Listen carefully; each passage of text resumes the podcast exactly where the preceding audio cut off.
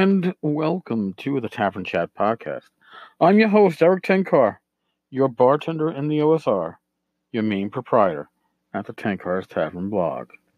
So today, I'm going to throw in my two cents on the idea of game balance, especially when it comes to classes.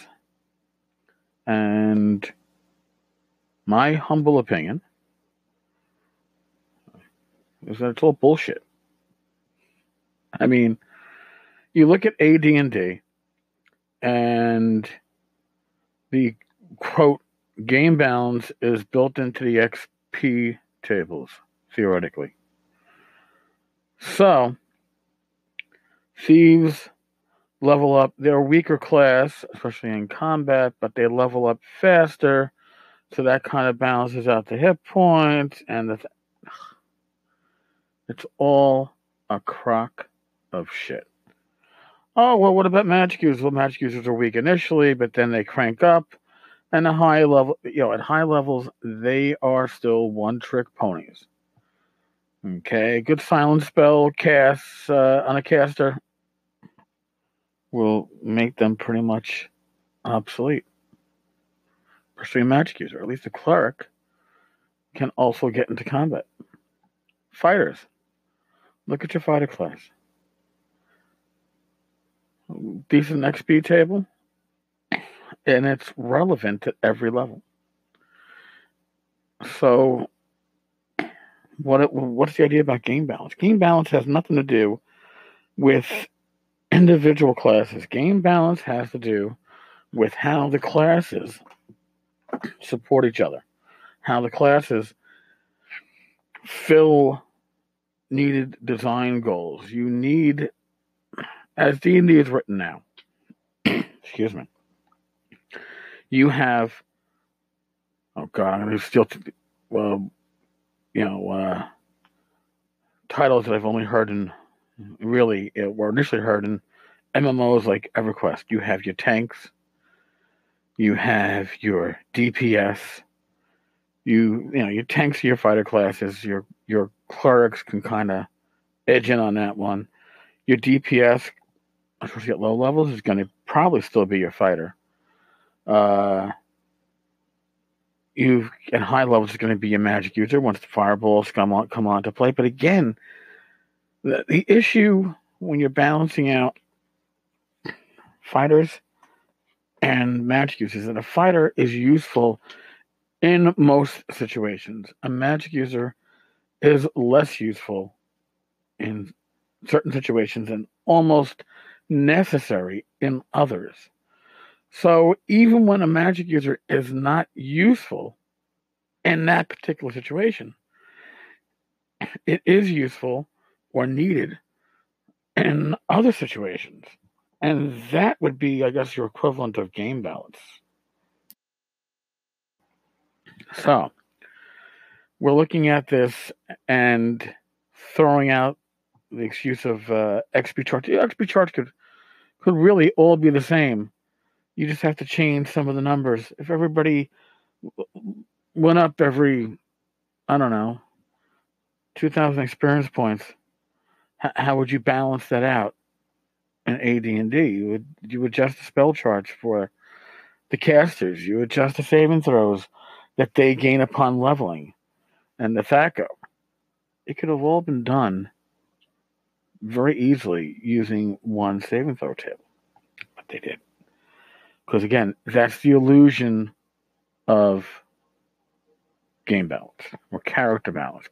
Character classes are not needed to be balanced. And I know I'm a little heretical for saying that. But when you look at a paladin who gets the ability to lay on hands, cure disease, uh, I guess a fighter saving throw, fighter attack rolls, you can get an exceptional strength bonus with an 18 strength.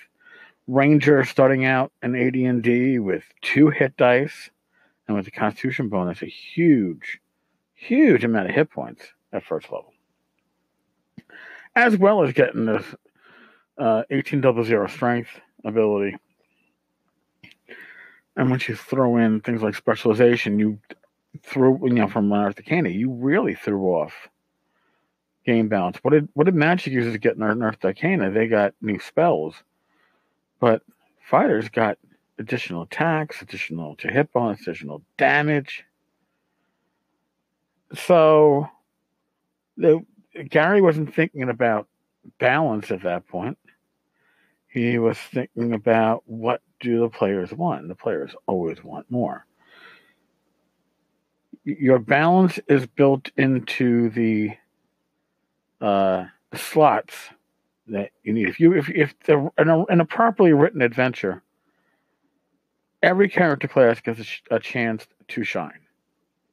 That's my thought. Unless you're going for an adventure that's written for thieves or written for clerics or written for fighters or written for whatever.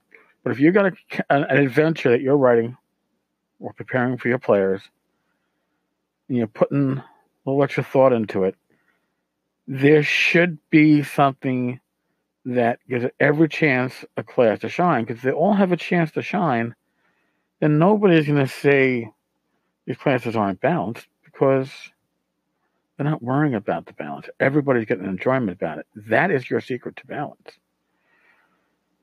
It's less balancing the classes against each other and making sure that each class has a reason to be if you never throw undead into your adventures, then you've taken away one of the major reasons why you need a cleric. Sure, healing is useful, but at low levels, you'll probably get more healing out of uh, I don't know, healing potions than you're going to get out of your cleric. All right?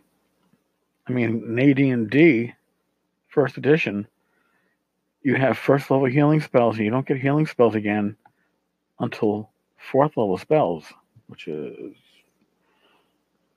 I'm going to say seventh level, but clerics have a weird spell advancement, so I could be wrong on that one. It could be a little bit earlier.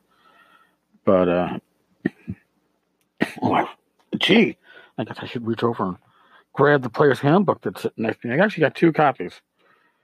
And since we were just talking about game balance and we're talking about AD&D, I'm going to talk about the AD&D's Player's Handbook briefly because I have two copies, both of which apparently are the sixth printing. We have mine that I've talked about, and we have one that began belonged to a Chris.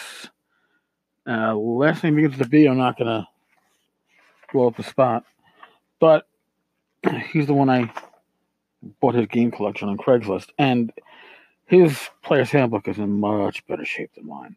Mine looks well worn. Maybe I'll bring it with me to. Uh, Gamehole. So folks can see the abuse that my player's handbook took. But let's look at the clerical spell advancement charts for a second.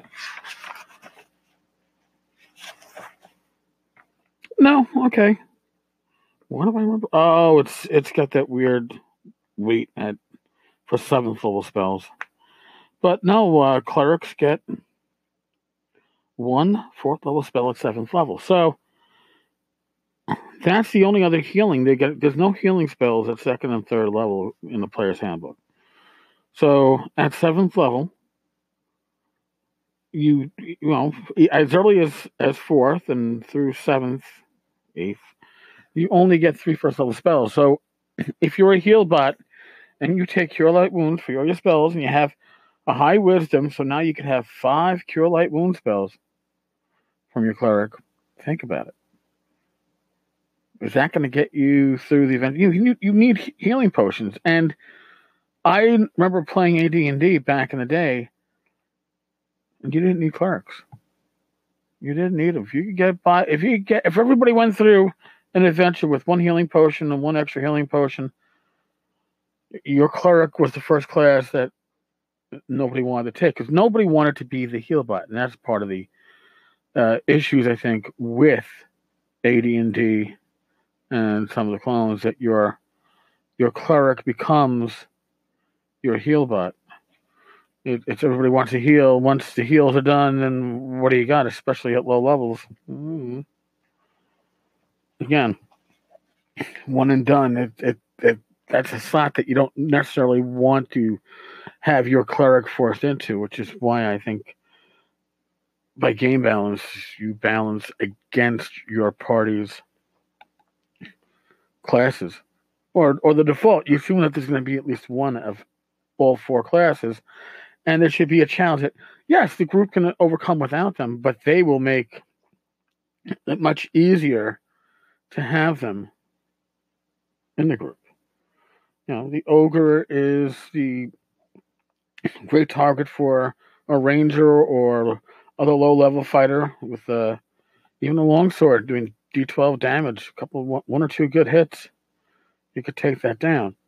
Whereas magic user is great low levels at mopping up uh, hordes with a sleep spell. Here come 12 goblins. Take out that sleep spell. On average, you're going to sleep about 10. So now you only have, what, two or three left, maybe?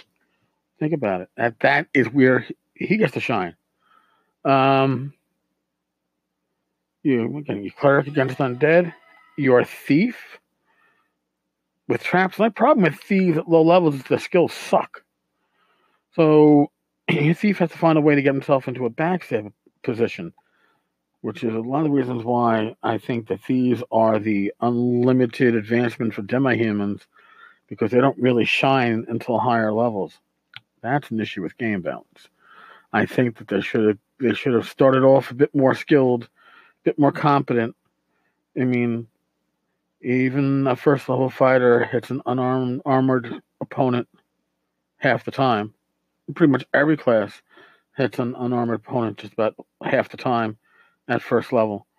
Uh, yet a thief has such minimal, minimal abilities at first level. I mean, uh, the ones that are actually useful in a dungeon opening locks one and four, opening find remove traps one and five, hiding in shadows one and ten. You know, there has to be if your chance to succeed is so minimal. Again, if you can find a way to make your thief shine, if the DM can find an encounter or a situation where your thief has an opportunity to come out real real ahead and make the group look awesome, therein is your game balance. That's fine. You've you've balanced that. That's how the game should be balanced. Like I said, it's by giving the classes each class an opportunity to shine, not necessarily balancing each class against each other or front loading some and uh, back loading others. Yeah, all right. I, I went on a bit of a ramble. Uh, you'll have to forgive me. Can't blame it on the cold medicine today. But uh, like I said, I, I don't think game balance is as big an issue that people make of it because they're making of it as classes balanced against other classes. And I think it really should be on the adventure side where every class is given a chance to shine and therefore they're balanced. All right, folks. That's my yabber for today. Still have to pack for Gamehole. Leave uh, Wednesday afternoon. So, thank you for listening. Thank you for stopping by. Stay healthy. God bless. Roll your dice well. And, uh, don't let the evil ones get you down. Oh, and I, I guess I'll make that public service announcement. Vote. If you're an American, tomorrow is election day, vote. I don't care how you fucking vote. And I don't want to know how you fucking vote. But if we're going to be a representative democracy, you should represent. And if you don't vote, certainly shut your fucking mouth because I don't want to hear complaints from 50% of the population that doesn't vote. Fuck you. Okay? So, this where we're at. That's what I got. Manana, folks. Later, later. Oh, damn it, cat. Get, get, I can't. If I can't see the screen, how am I going to hit the stop recording button? Urgh.